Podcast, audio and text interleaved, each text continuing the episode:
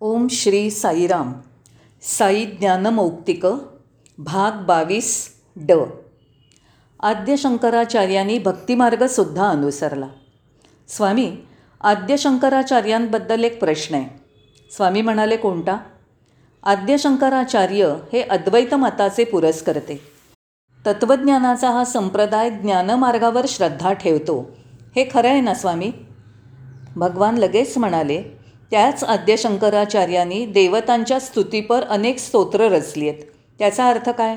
त्यांनी भक्तिमार्गही अनुसरला होता. तेव्हा आद्यशंकराचार्यांचा केवळ ज्ञानमार्गाला पाठिंबा होता असं कधी म्हणू नकोस. त्यांनी सुंदर स्तोत्र लिहिली. भजगोविंदम हे तर भक्तितत्वावरच आधारलेलं आहे. आणि शेवटी ते म्हणाले तू अशा प्रकारचा युक्तिवाद का करतोस?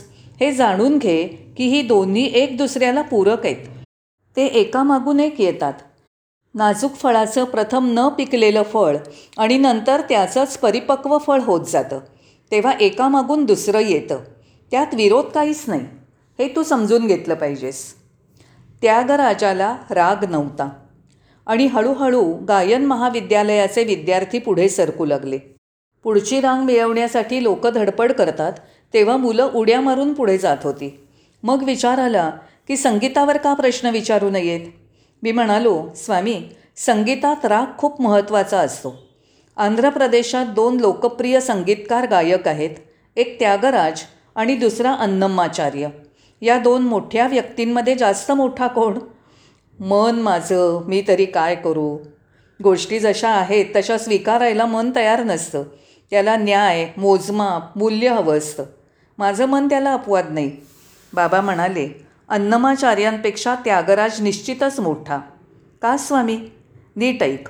संस्कृतमध्ये राग म्हणजे सूर स्वर या संस्कृत शब्दाला आणखी एक अर्थ आहे तो म्हणजे आसक्ती. तेव्हा सूर आणि आसक्ती. बाबा म्हणाले त्यागराजामध्ये राग म्हणजे आसक्ती नव्हती. केवळ संगीतातला राग म्हणजे सूर होता. ते विरागी म्हणजे अनासक्त होते. उलट अन्नम्माचार्यमध्ये काहीसा राग म्हणजे आसक्ती होती. अर्थात त्यांचे राग म्हणजे सूर लोकप्रिय होते. स्वामी राग या एका शब्दाशी तुम्ही किती छान खेळ खेळलात. केवळ तुम्हीच ते करू शकता दुसरं कोणी नाही. स्वामी केवळ वैराग्यामुळे त्यागराज मोठे होते. स्वामी म्हणाले नाही तेवढंच नाही. त्यांच्या सर्व गीतरचना त्यांच्या व्यक्तिगत अनुभवावर आधारित आहेत. त्यांच्या प्रत्येक अनुभवाने त्यांना गीतरचनेला प्रवृत्त केलं. त्यामुळे ते एक कहाणी युगनिर्माते ठरले म्हणूनच त्यागराज एवढे मोठे आहेत. सर्व एकच आहेत. स्वामी मला माहिती आहे की वेळ संपलेली आहे पण तरी एक प्रश्न. मन बुद्धी अहंकार अंतरिंद्रिय अशा अनेक गोष्टींबद्दल लोक बोलत असतात. या गोष्टी कुठे असतात?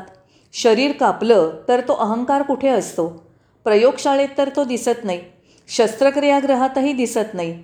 बुद्धी कुठे असते मन कुठे असतं हे काही दाखवता येत नाही. हे सगळं कुठे असतात? त्यांचं स्वरूप काय?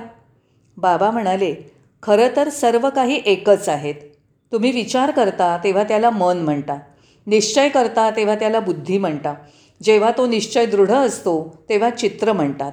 हे माझं आहे अशी स्वतःची मी म्हणून ओळख करून देता तेव्हा तो अहंकार असतो. तेव्हा अहंकार म्हणजे आय नेस हे सर्व एकच आहेत. त्यांच्या भूमिकेनुसार त्यांनाही विविध नावं दिली जातात. स्वर्गाचं राज्य आपल्या हृदयातच आहे. आता पंधरा ऑगस्ट दोन हजार तीनकडे वळू. हा भारताचा स्वातंत्र्य दिन सर्व देशभर साजरा केला जातो.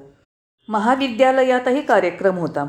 आम्ही ध्वज उभारला मिठाई वाटली आणि बाबांच्या दर्शनासाठी धावलो. आम्ही तिथे गेलो तर लोक म्हणाले दर्शन संपलं. आता काय करावं? मला खात्री होती की बाबा आम्हाला निराश करणार नाहीत. ठीक आहे आता बसावं आरतीपर्यंत थांबावं. भगवान बाहेर येत आहेत की नाही याची वाट पाहावी. आणि विश्वास ठेवा स्वामी आले माझ्या माहितीप्रमाणे आणि अनुभवानुसार स्वामी राजकारणावर बोलत नाहीत. कोणत्याही एका राजकीय पक्षाला पाठिंबा देत नाहीत. कारण सर्व पक्षांचे नेते त्यांच्याकडे येतात. सर्वांना त्यांच्या आशीर्वादाची गरज असते.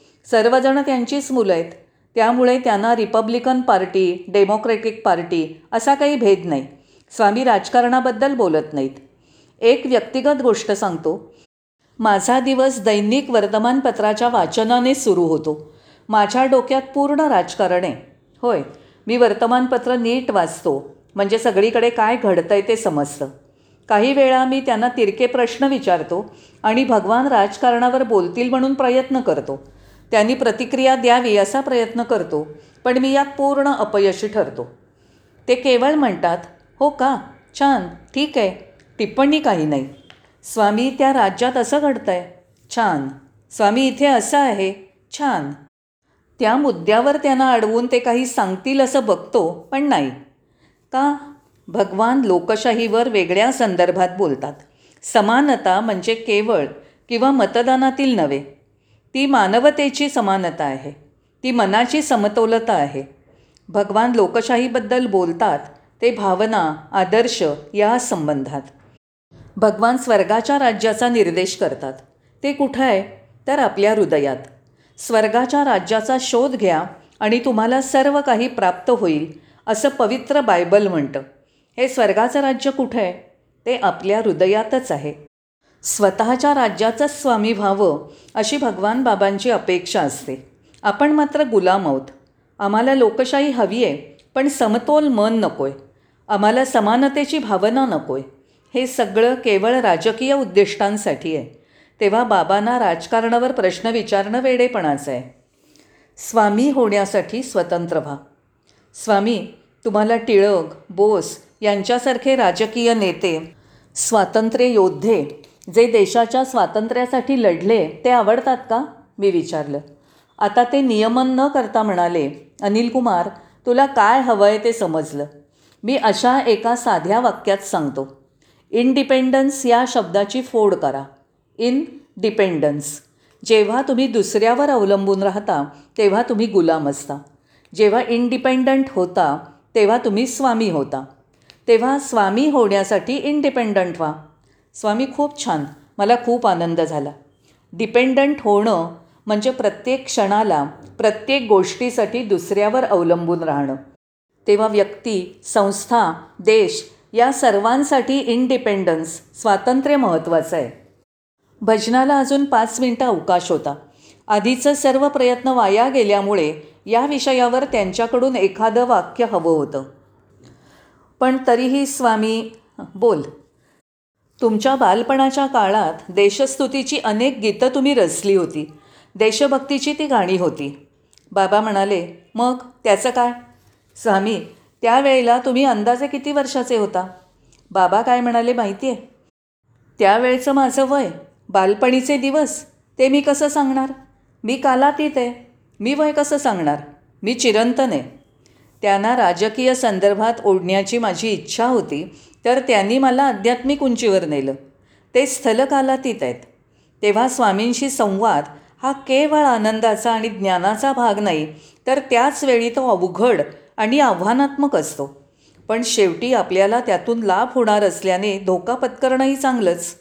ऑगस्ट महिन्यात या सर्व घटना घडल्या. गोविंद गोपाल हे नंदलाला या भजनाने अनिल कुमार यांनी भाषण संपवलं. शांती शांती शांती धन्यवाद। उद्या याच वेळी भेटू। शुभरात्री। साई राम। हरी ओम।